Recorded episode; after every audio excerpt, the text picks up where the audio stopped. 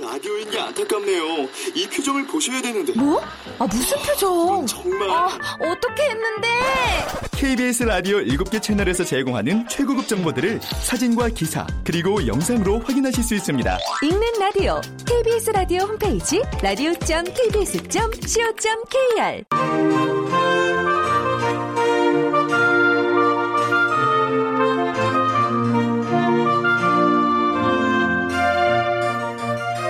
라디오 문학관 한국인이 사랑하는 우리 문학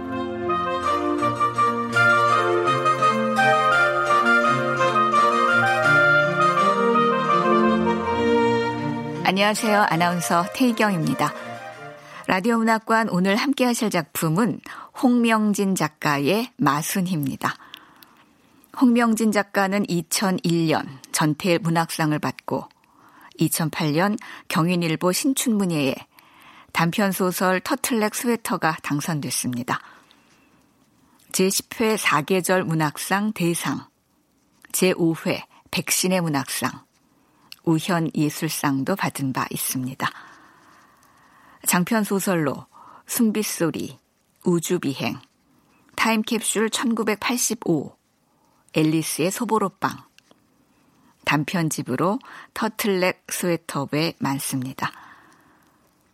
KBS 라디오 문학관, 한국인이 사랑하는 우리 문학, 홍명진 작가의 마순희, 지금 만나보시죠.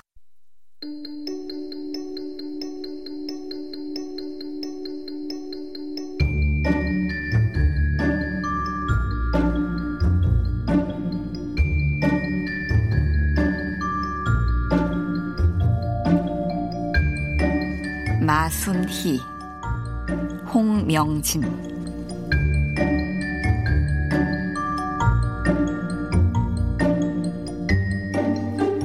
제 이름은 마순이에요.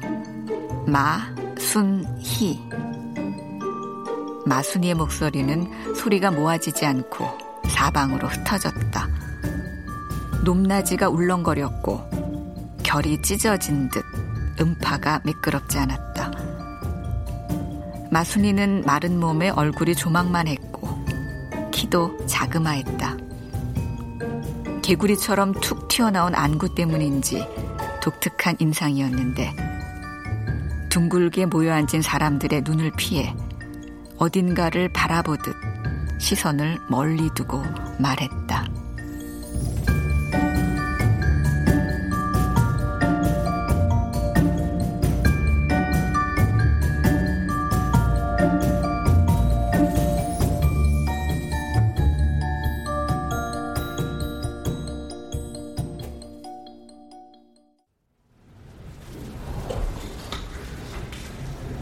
저는 통각당의 2급입니다. 듣지 못하지만 잘 보고 따라할 수는 있어요. 저 때문에 다른 사람들이 피해를 보지 않았으면 좋겠습니다. 그녀의 목소리는 처음보다 훨씬 파동과 굴곡이 심했다. 아마도 조금 더 긴 문장이었을 테고 감정이 들어간 때문이라고 생각했다. 몸 테라피는 매주 수요일 저녁마다 있었다. 총 10회차로 15명이 신청했다. 지역 자활센터에서 회원들을 대상으로 실시하는 문화 활동 중의 하나로 강제성도 없고 회비를 내는 것도 아니어서 등록된 회원보다 참여자는 적었다. 고맙습니다.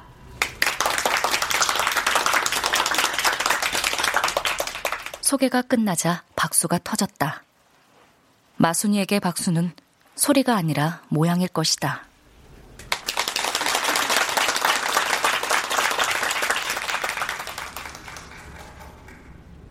청각장애 2급이면 바로 옆에서 징을 세개 쳐도 새털이 살짝 날리는 것 같은 울림이 느껴질 정도라고 했다.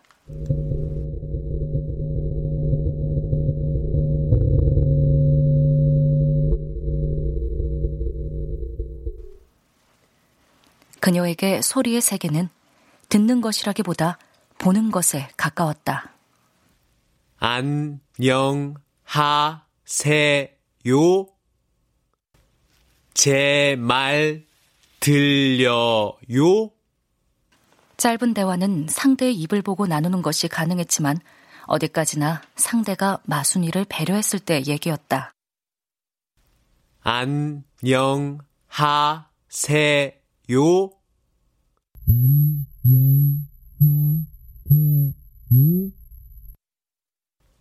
제 말 들려요?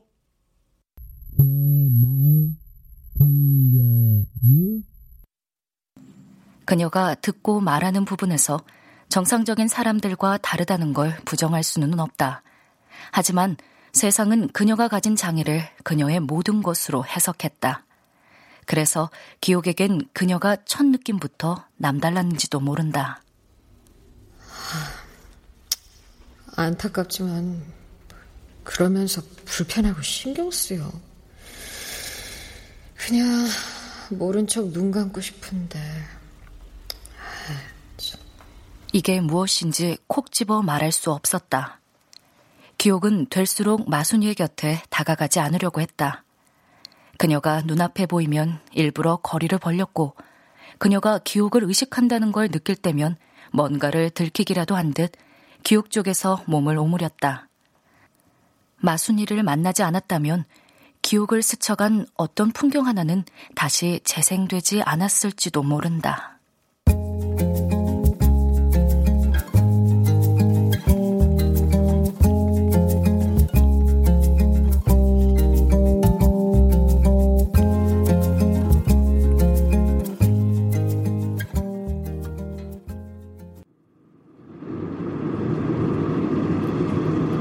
기옥은 아이와 함께 오랜 이웃이었던 지인의 집을 방문했다가 혼자서 돌아오던 길이었다.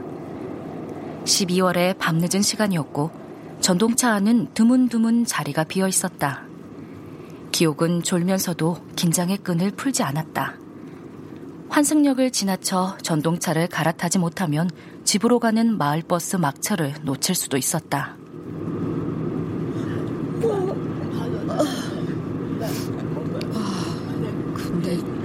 이게 소리지?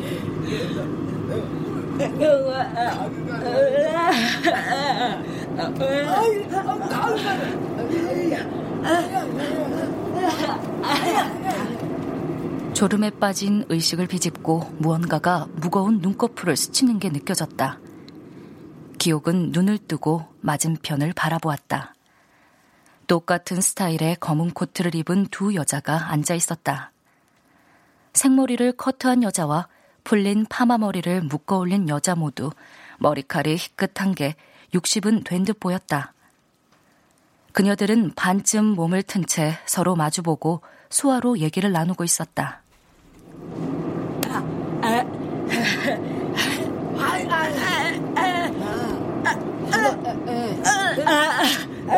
내가 엄마 이게 뭐 하는 거야?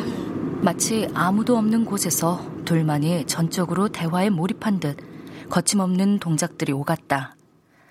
눈과 코와 입술, 얼굴의 잔근육까지 실룩이며 손가락을 펴고 구부리고 두드리고 돌리는 격렬한 동작들은 소란스러웠다. 그녀들은 무슨 얘기 끝엔가 호탕하게 웃기도 했다.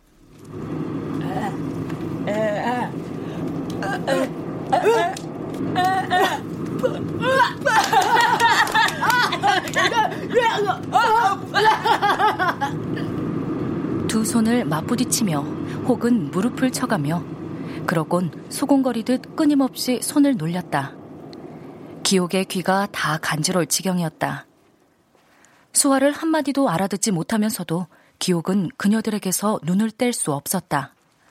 마침내 커트머리가 기옥의 얼굴을 정면으로 빤히 쳐다보며 오른쪽 검지로 자신의 관자놀이를 콕 눌렀다가 떼고 검지와 중지로 자신의 눈을 가리켰다.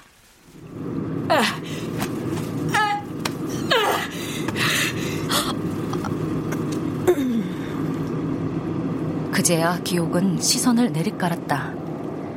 그날 기옥은 내릴 정거장을 놓치는 바람에 환승을 하지 못했고 집으로 가는 마을버스도 놓쳤다. 기옥은 집으로 가는 택시 안에서 깨진 거울 앞에 웅크리고 앉아있던 자신의 모습이 떠올라 눈을 질끈 감았다.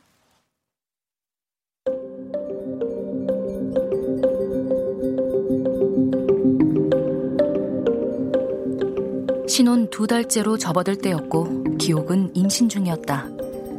식을 올리기 전에 임신이 된 걸 알았고 신혼여행을 다녀온 뒤에는 본격적인 입덧이 시작돼 습식장애를 앓는 사람처럼 아무것도 먹지 못했다. 저녁 시간이 훨씬 지나서야 늦는다고 전화를 한 남편은 자정이 될 때까지 들어오지 않았다. 구역질을 해가며 겨우 차려놓은 저녁 식탁을 치우고 그녀는 소파에 누워 잠이 들었다. 문을 따고 들어온 남편이 그녀를 내려다보며 소리쳤다. 음, 야, 야, 일어나봐! 기옥은 남편의 커다란 체구 뒤 벽면에 걸려있는 시계를 쳐다보았다. 아, 지금 몇 시인데. 아, 새벽 2시가 넘은 거야? 밥 줘! 기옥은 천천히 몸을 일으켰다. 그러곤 주방이 아니라 안방을 향해 걸어갔다. 그가 소리쳤다. 야! 밥 달라니까! 기옥은 안방 문 손잡이를 잡은 채 뒤를 돌아보았다. 기옥을 향해 몸을 돌린 그와 눈이 마주쳤다. 기옥은 그의 말을 무시한 채 빤히 바라보기만 했다. 그 순간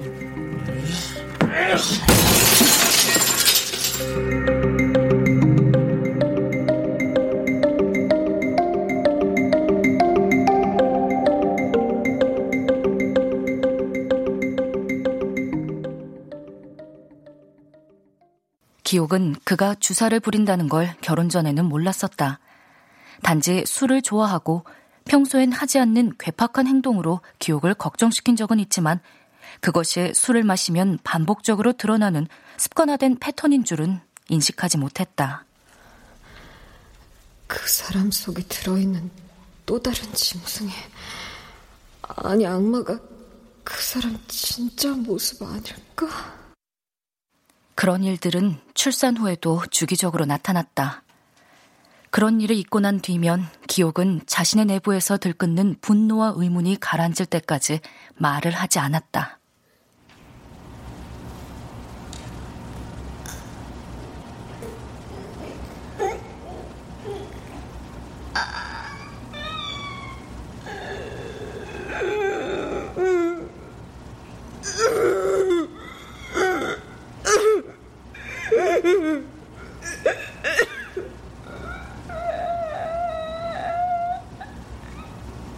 목소리는 나오지 않았다. 남편에게 화가 났다는 걸 인지시키기 위한 연기는 그녀 자신에게도 적용되었다. 자신의 선택에 책임을 가하는 형벌이었다. 남편은 나쁜 일이 생기면 술로 해결하려 들었고 술로 인해 다시 나쁜 일이 반복되었다. 그녀는 긴장을 놓을 수가 없었다. 평온한 날들이 길어질수록 그녀의 불안은 증폭되었다. 언제 어떤 식의 폭력이 자행될지 알 수 없었다. 아빠의 퇴근이 늦어지고 그녀의 몸에서 불안의 냄새가 풍길 때면 아이는 경직된 표정으로 물었다. 엄마, 오늘도 아빠 술 마시고 들어올까? 엄마는 또 붕어가 되는 거야? 유치원에 다니던 아이의 목소리가 또렷이 살아나서 기옥은 감은 눈을 떴다. 전동차 안에서 만난 두 벙어리 여자들이 표정으로 온몸으로 나누던 그 몸의 대화는 감히 기옥이 흉내낼 수 없는 거였다.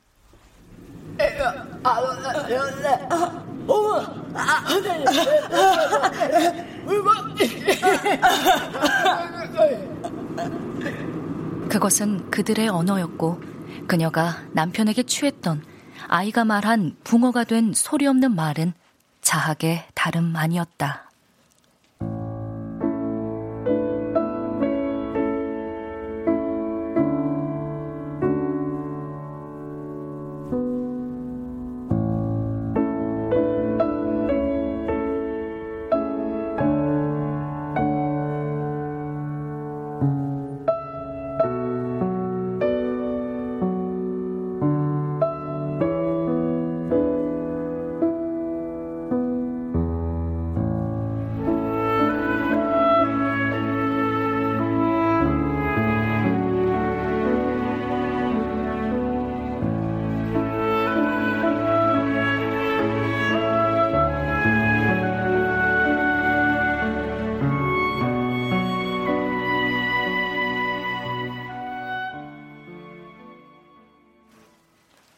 강좌가 진행되는 공간은 오래된 공중목욕탕 건물 4층에 있었다.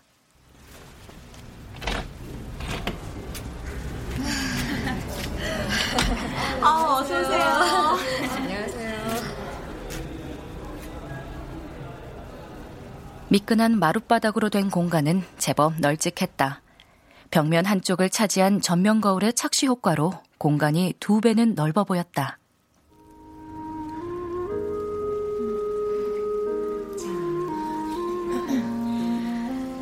우리는 우리의 몸이 뭘 원하는지 제대로 알지 못하고 지낼 때가 많아요. 내 몸이 보내는 소리를 제대로 못 듣는 거죠. 내 몸을 내가 사랑해주지 않으면 누가 사랑해주나요? 강사가 입을 벌릴 때마다 마순이는 강사의 얼굴을 뚫어져라 쳐다보았다. 강사도 마순이를 의식하는 듯 했다. 수강자들은 마순이가 하는 말을 어렵게나마 알아들을 수 있지만 마순이는 그들의 이야기를 듣지 못했다. 마순이 씨, 좀 더 천천히 얘기할까요? 아, 괜찮아요. 마순이는 잘 웃었다. 놓치는 동작 없이 열심히 따라하려고 노력했다. 수줍음도 없어 보였고 원천적으로 그 몸에서 활기가 느껴졌다. 기옥은 마순이를 볼 때마다 어느 날의 늦은 밤 마치 꿈인 듯 지나간 두 여자의 소란스러웠던 수화 풍경이 떠올랐다.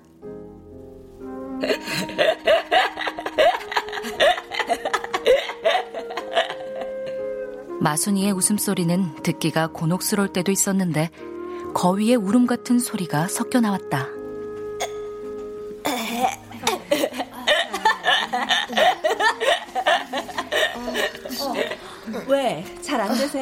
아, 아, 네. 몸이 좀처럼 풀리지가 않네요. 몸을 놓는 법을 몰라서 그래요. 네. 어디 어깨하고 등. 어머나, 허벅지까지 경직돼 있어요. 그것도 심하게. 자, 몸을 놓고 예. 호흡하시면서 하나, 호흡하세요. 둘. 그렇죠. 이혼은 4년 전의 일이었다. 그때는 생계 따윈 염두에 두지 않았다.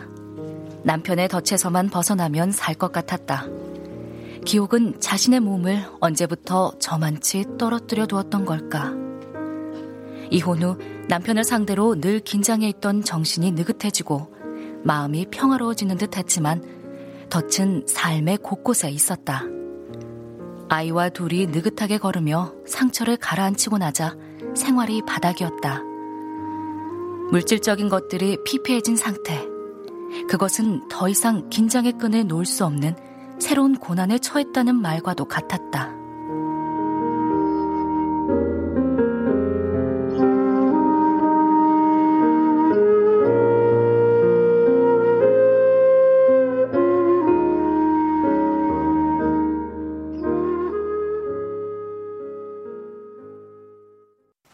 자활센터를 통해 기옥이 얻은 일자리는 특설 매장의 점원이었다. 팔려나간 수량을 일지에 기록하고 재고를 파악해서 보고하는 일, 그리고 손님을 기다리는 일을 부스 담당자들이 할 일이었다. 아이와 단출하게 살아가기엔 그 정도 수입으로도 괜찮다고 생각했다. 하지만 사계절 내내 특설 매장의 좁은 부스 안에서 시간을 때우는 일은 기억 속에 가라앉은 상념과 망상을 일깨우는데 일조하기 딱 좋았다.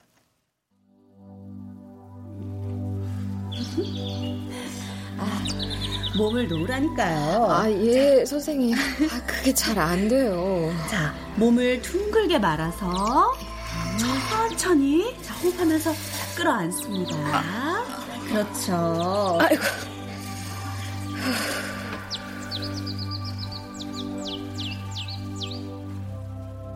기옥은 정말이지 몸을 어디에 놓으면 좋을지 몰랐다.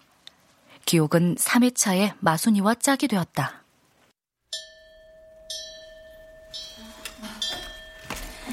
자, 서로 마주보고 앉아서 다리를 쭉 뻗고 손을 맞잡습니다. 그렇죠. 네, 팽팽하게 힘을 준 채 서로를 자기 앞으로 끌어당깁니다. 힘이 약한 사람이 끌려오지 않도록 힘 조절을 잘하면서 버티세요. 네, 좋습니다. 그렇죠. 아이, 나이 먹어봐. 쉰 넘으면 내 몸도 내 몸 아닌 거다. 아이. 맞습니다. 나이 먹으면 괄약근도 마음대로 조절이 안 돼요.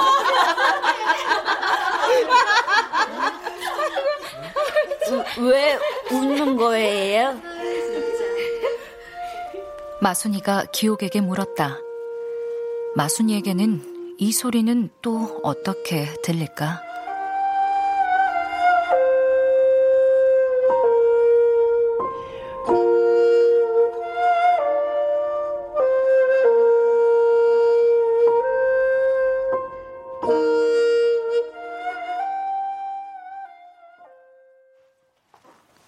기옥은 수업이 끝난 뒤에 휴대폰 메모지를 열어 메모하는 것을 마순이에게 보여줬다.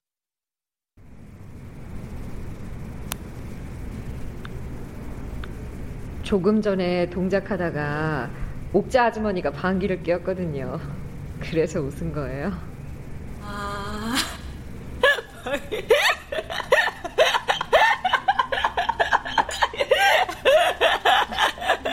문장을 다 읽은 마순이가 웃기 시작했다. 정말로 웃겨서 못 견디겠다는 듯한 그녀의 웃음소리는 거칠고 가팔랐다.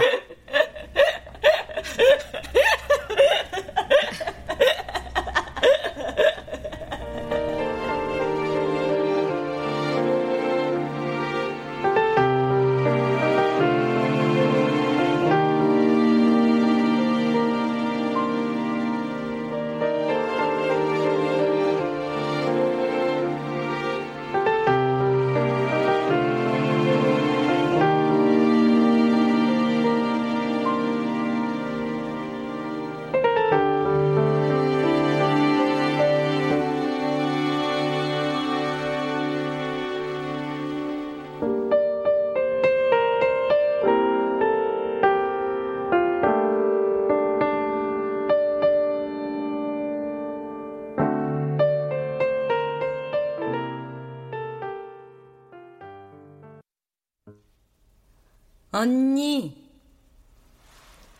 마순이는 강좌의 구성원들을 모두 언니라고 불렀다. 그녀가 친밀감을 드러내는 한 방식일 수도 있었다. 76년생인 마순이가 가장 어렸고 최고 연장자인 옥자 아줌마가 58년생이었다. 자기에게만 다정하게 구는 특별한 호칭이 아니란 걸 알면서도 기옥은 마순이가 가까이 다가올까봐 두려웠다. 내심 기옥은 그녀의 눈에 띄지 않게 피해 다녔으니까. 마순이는 기옥과 짝이 한 번 된 뒤부터 눈에 띄게 기옥을 찾았다. 언니, 기억 언니.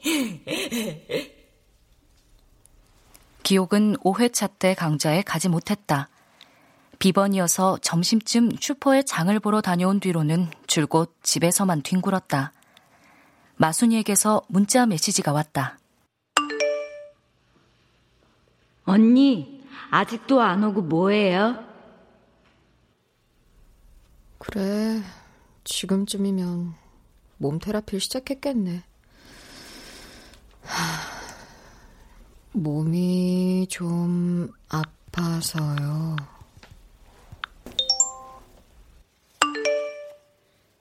어머, 많이 아픈가요? 잘 챙겨 먹고 몸조리 잘하세요. 근데 언니가 없으니 순이는 허전허전. 허전이란 글귀가 반복되고 그 옆엔 눈물을 주룩주룩 흘리는 이모티콘까지 붙어 있었다. 기옥은 멍하니 마순이가 보낸 문자 메시지를 바라보다.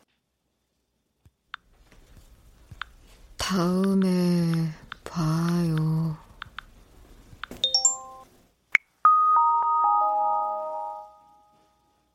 짧은 답을 하고 휴대폰을 꺼버렸다. 마순이의 목소리가 들리는 듯 했다. 그러자 속이 뭉친 것처럼 기분이 무겁게 가라앉더니 오래 묵힌 뭔가가 치받듯 기분이 묘했다.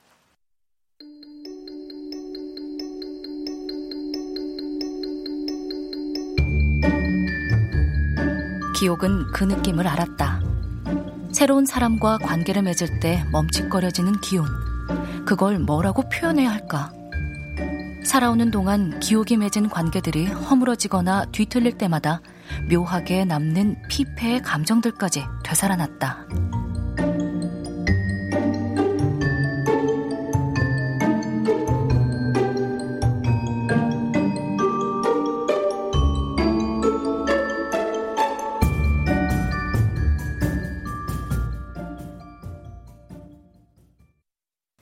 거의 5년이나 한 아파트 같은 층에 살면서 아이들끼리 단짝으로 지낸 지인에게도 기옥은 자신의 이야기를 온전히 털어놓지 못했다. 이혼의 유책 사유가 남편에게 있다고는 하지만 그의 폭력에 대해서는 말하지 않았다. 기옥은 통속적인 세상의 눈이 두려웠다. 값싼 동정의 위로가 언젠가는 그녀를 비난하는 부메랑이 돼 돌아올 수 있다는 두려움.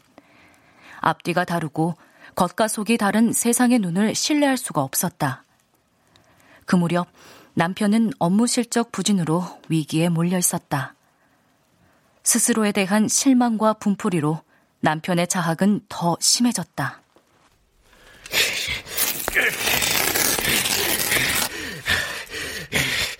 기옥이 보는 앞에서 식칼로 자신의 와이셔츠 단추를 쭉 그어내리기도 했다.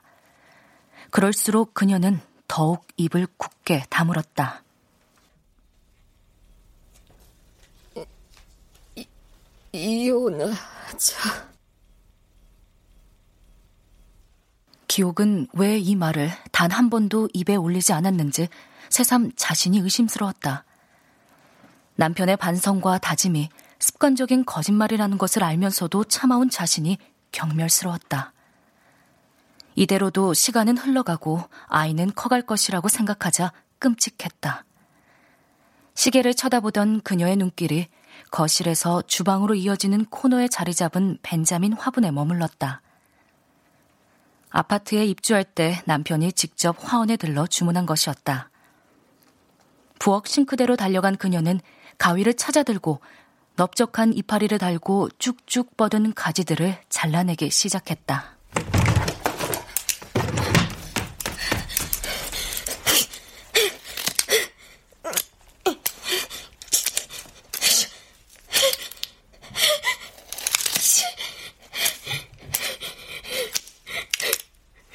가위를 쥔 엄지와 검지 사이의 소나기가 아프게 조여들었다.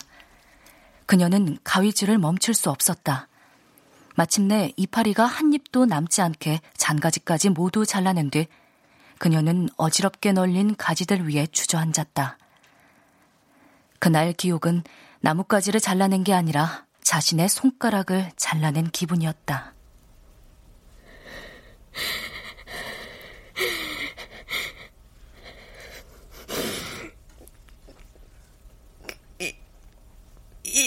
이, 이혼하자.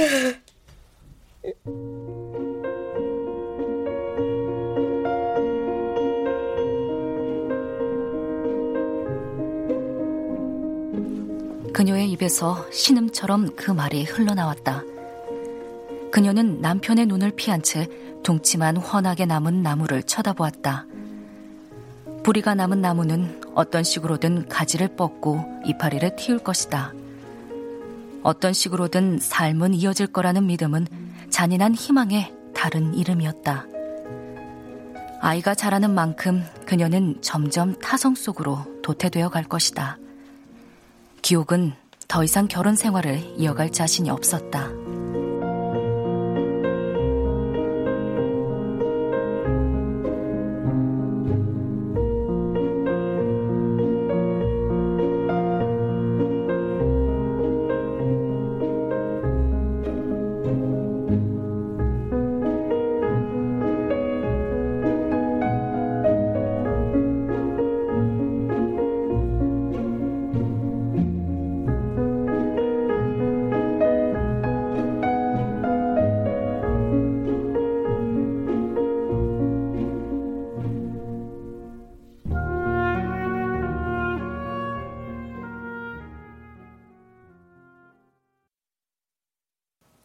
테라피는 처음 시작한 인원들이 점점 떨어져 나가 아홉 명이 남았다. 마순이는 한 번도 결석이나 지각을 하지 않은 우동생이었다. 기옥이 한 주 빠지고 그 다음 주에 나갔을 때 마순이는 유난스럽게 친밀감을 나타냈다. 기억 언니. 마순이가 문자 메시지를 보내지 않았다면 기옥은 중도에서 포기했을지도 몰랐다. 오늘은 꼭 나올 거죠? 마순이의 문자 메시지는 글이 아니라 말이었다. 마순이는 일터에서 기옥에게 문자 메시지를 보내오기도 했다. 못 듣는 거랑 청소하는 게 무슨 상관이 있다고. 공공장소에서 청소 일을 하는 마순이는 자활센터를 통해 일하기 전에는 가사 도우미를 했다. 마순이의 말에 일일이 답을 보내는 것도 고역이었다. 말보다 손이 빠른 마순이는 기옥이 미처 답을 보내기도 전에 메시지를 보내오기도 했다.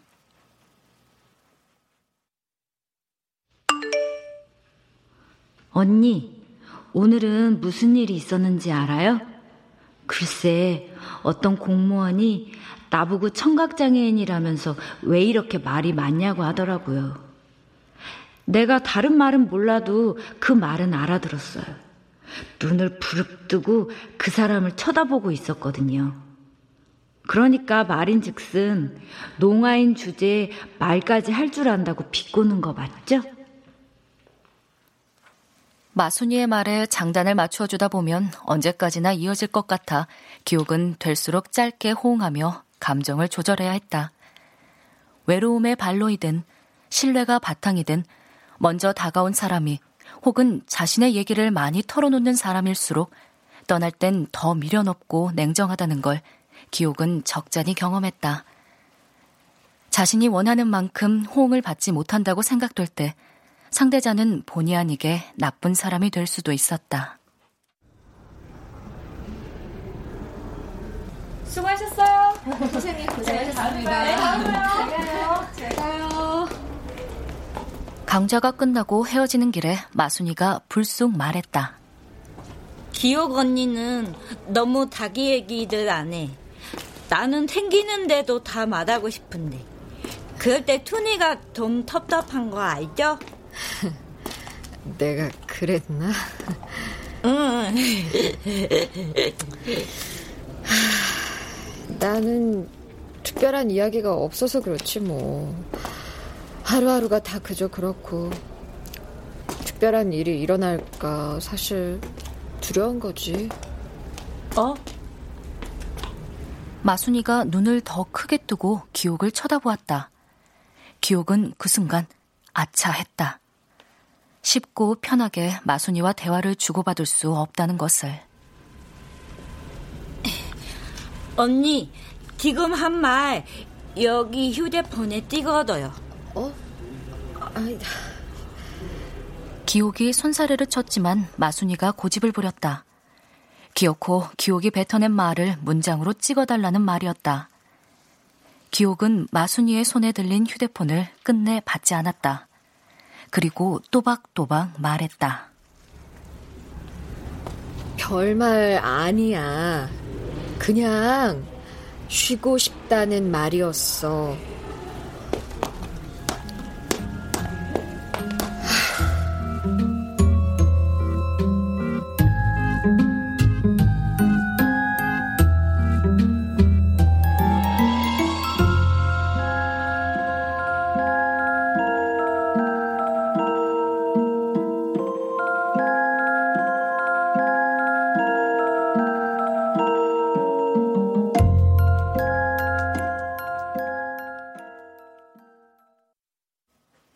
회차 강좌가 끝난 날 뒤풀이를 하기로 했다.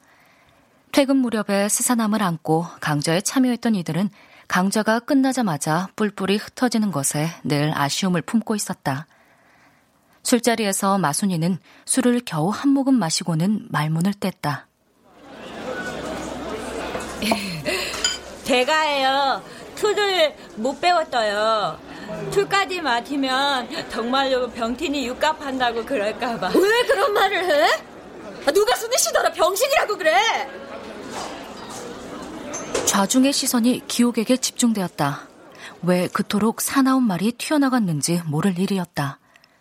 기옥은 마순이와 시선을 부딪히지 않으려고 술잔을 들어 고개를 숙였지만 분위기는 이미 수습할 수 없을 정도로 싸하게 가라앉았다.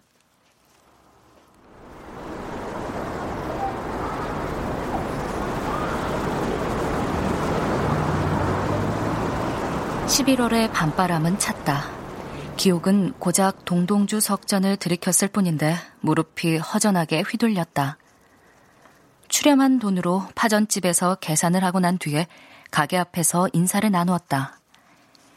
기옥은 꼭꼭 내딛던 발걸음을 녹이며 마순이와 거리를 유지했다. 그런데 마순이가 주변을 두리번거리더니 이내 몇 걸음을 폴짝거리며 기옥의 곁으로 다가와 얼른 팔짱을 끼웠다. 언니, 우리 어디가 더 탄탄하고 가요. 네? 마순이의 목소리가 파도처럼 울렁거렸다. 그녀는 기옥을 끌고 찻집이 보이는 방향으로 걸음을 틀었다. 기옥은 순순히 끌려가 주어야 마음이 편할 것 같아 마순이가 낀 팔짱을 풀지 않았다.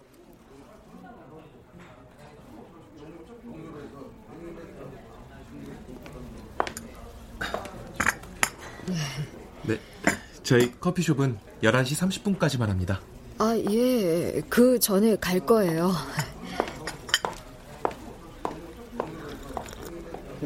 어, 언니, 네, 나는요. 마순이가 서두를 꺼냈을 때 기옥은 술집에서의 그 일이구나 생각했다.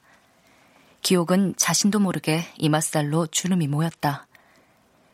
기옥이 한 말 때문에 마순이의 심경이 어지러웠다면 사과하고 얼른 집에 돌아가 쉬고 싶었다. 열 팀이 살면 더 다른 사람한테 피해를 두고 싶지 않았어요. 나 때문에 사람들이 불편하다면 그곳엔 가고 싶지가 않았고요. 미안해. 오해는 하지 마. 순희 씨한테 짜증을 낸 게 아니라 나한테 화가 났던 거야. 어? 고마워요. 마순이가 말했다. 그날 마순이가 기옥에게 하고 싶었던 이야기는 따로 있었다. 기옥은 마순이의 얘기를 듣는 동안 한눈을 팔 수 없었다. 마순이의 성대에서 파생되는 말은 시선에 집중이 필요했고 느리고 시간이 오래 걸렸다. 언니, 저는 문 따가 더 편해서 문 따도 보낼게요. 어, 어.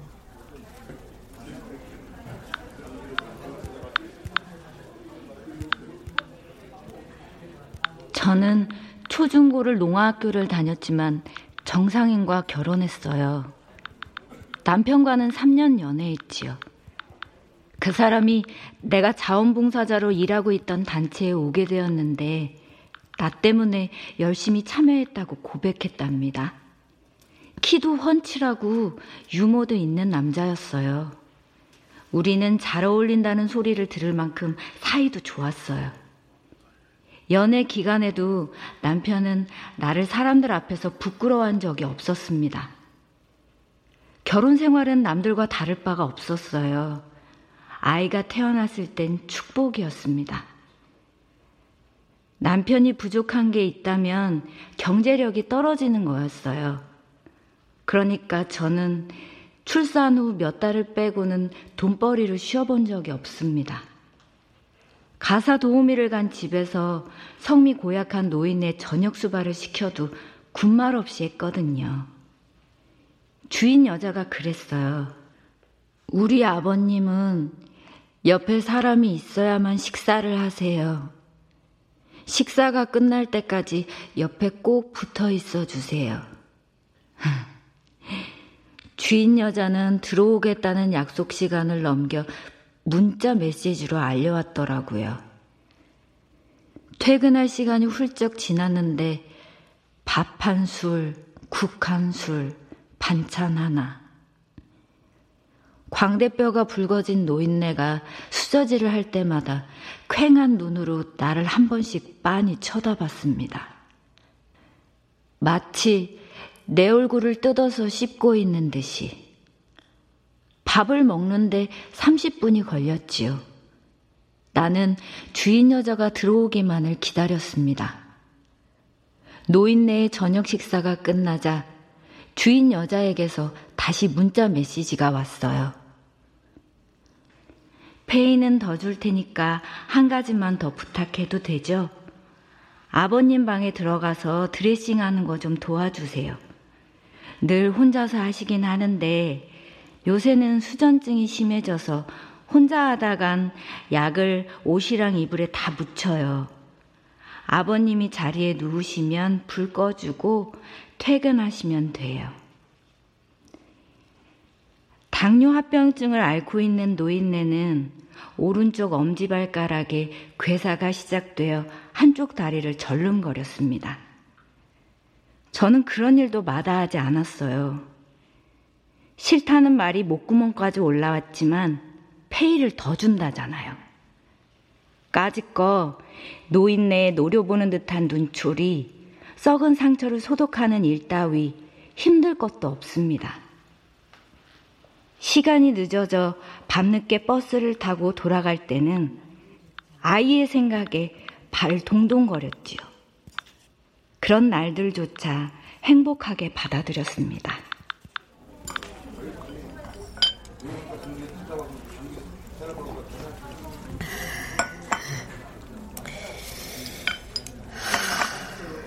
그랬구나. 그던데 남편이랑 헤어졌어요. 2년 전에요. 아니, 왜? 내 토디가 듣기 싫대요. 어? 어, 왜? 그게 좀 말하기가 창피하긴 한데 택트 할때 내는 토디가 견딜 수가 없대요. 어느 날은 내 얼굴에 이불을 뒤집어 띄었어요.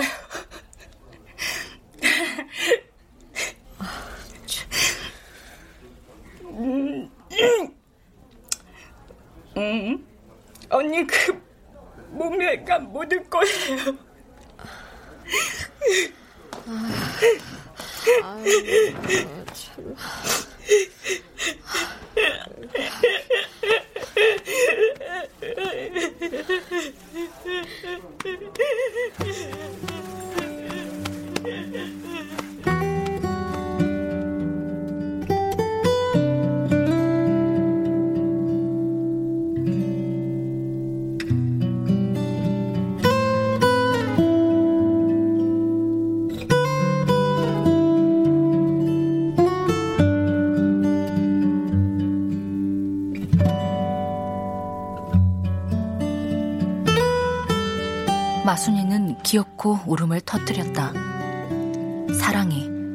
사람이 그렇게 더럽게 변할 수도 있다고 말해주고 싶었지만,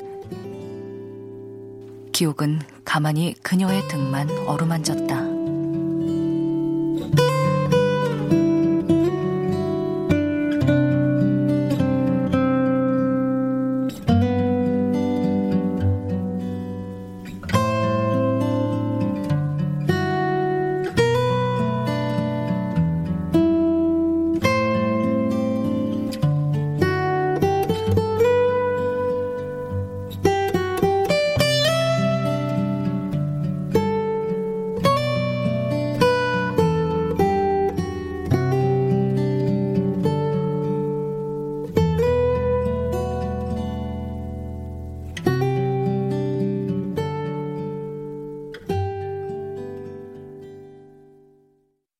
기옥이 전동차 안에서 만난 두 여자는 기옥을 오해했다.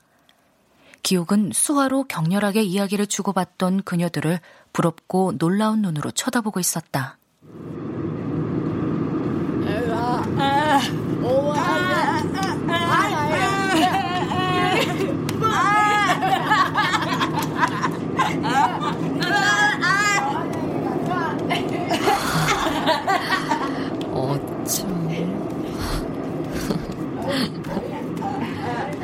남자들은 기옥이 그녀들의 말이 뿜어내는 신기한 열기와 활력에 매료되었다는 걸 알 수 없었을 테니까.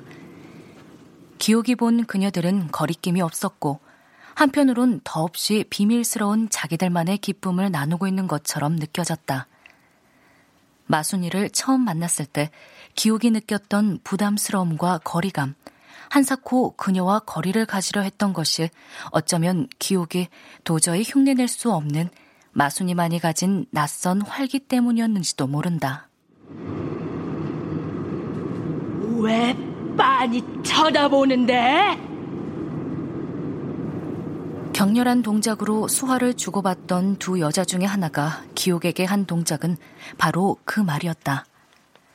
매우 직접적이고도 단호한 동작으로 기옥을 가리켰던 손가락을 자신의 눈으로 가져갔을 때 기옥은 그녀가 하는 수화를 또렷이 알아들었다. 그러나 기옥은 입속에 고인 말들을 삼켰다.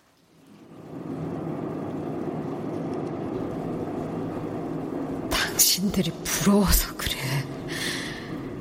내가 당신들보다 못한 게 뭐야? 내가 잘못한 게 뭔데?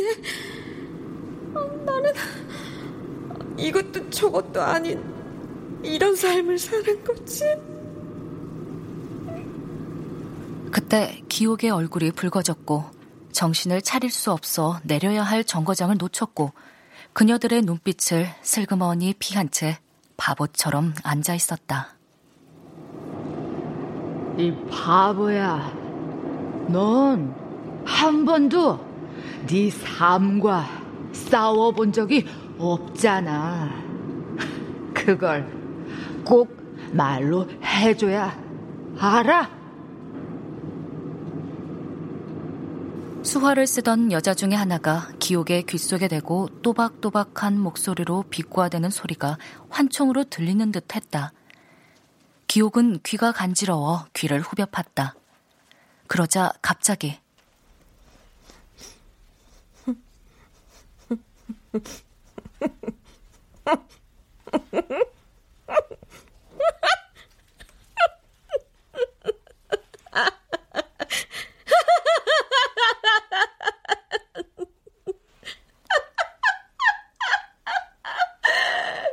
웃음이 터졌다.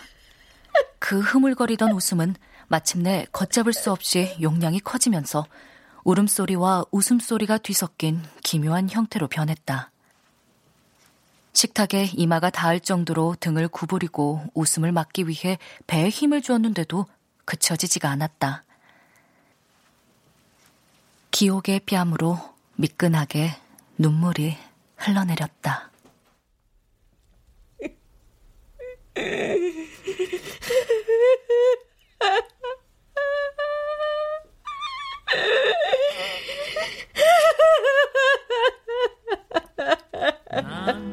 그의 손을 만질 때 그날들을 꽤 오래 엿보았지.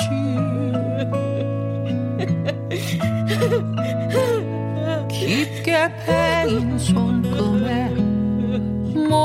척 해온 외로움이 숨어 있었고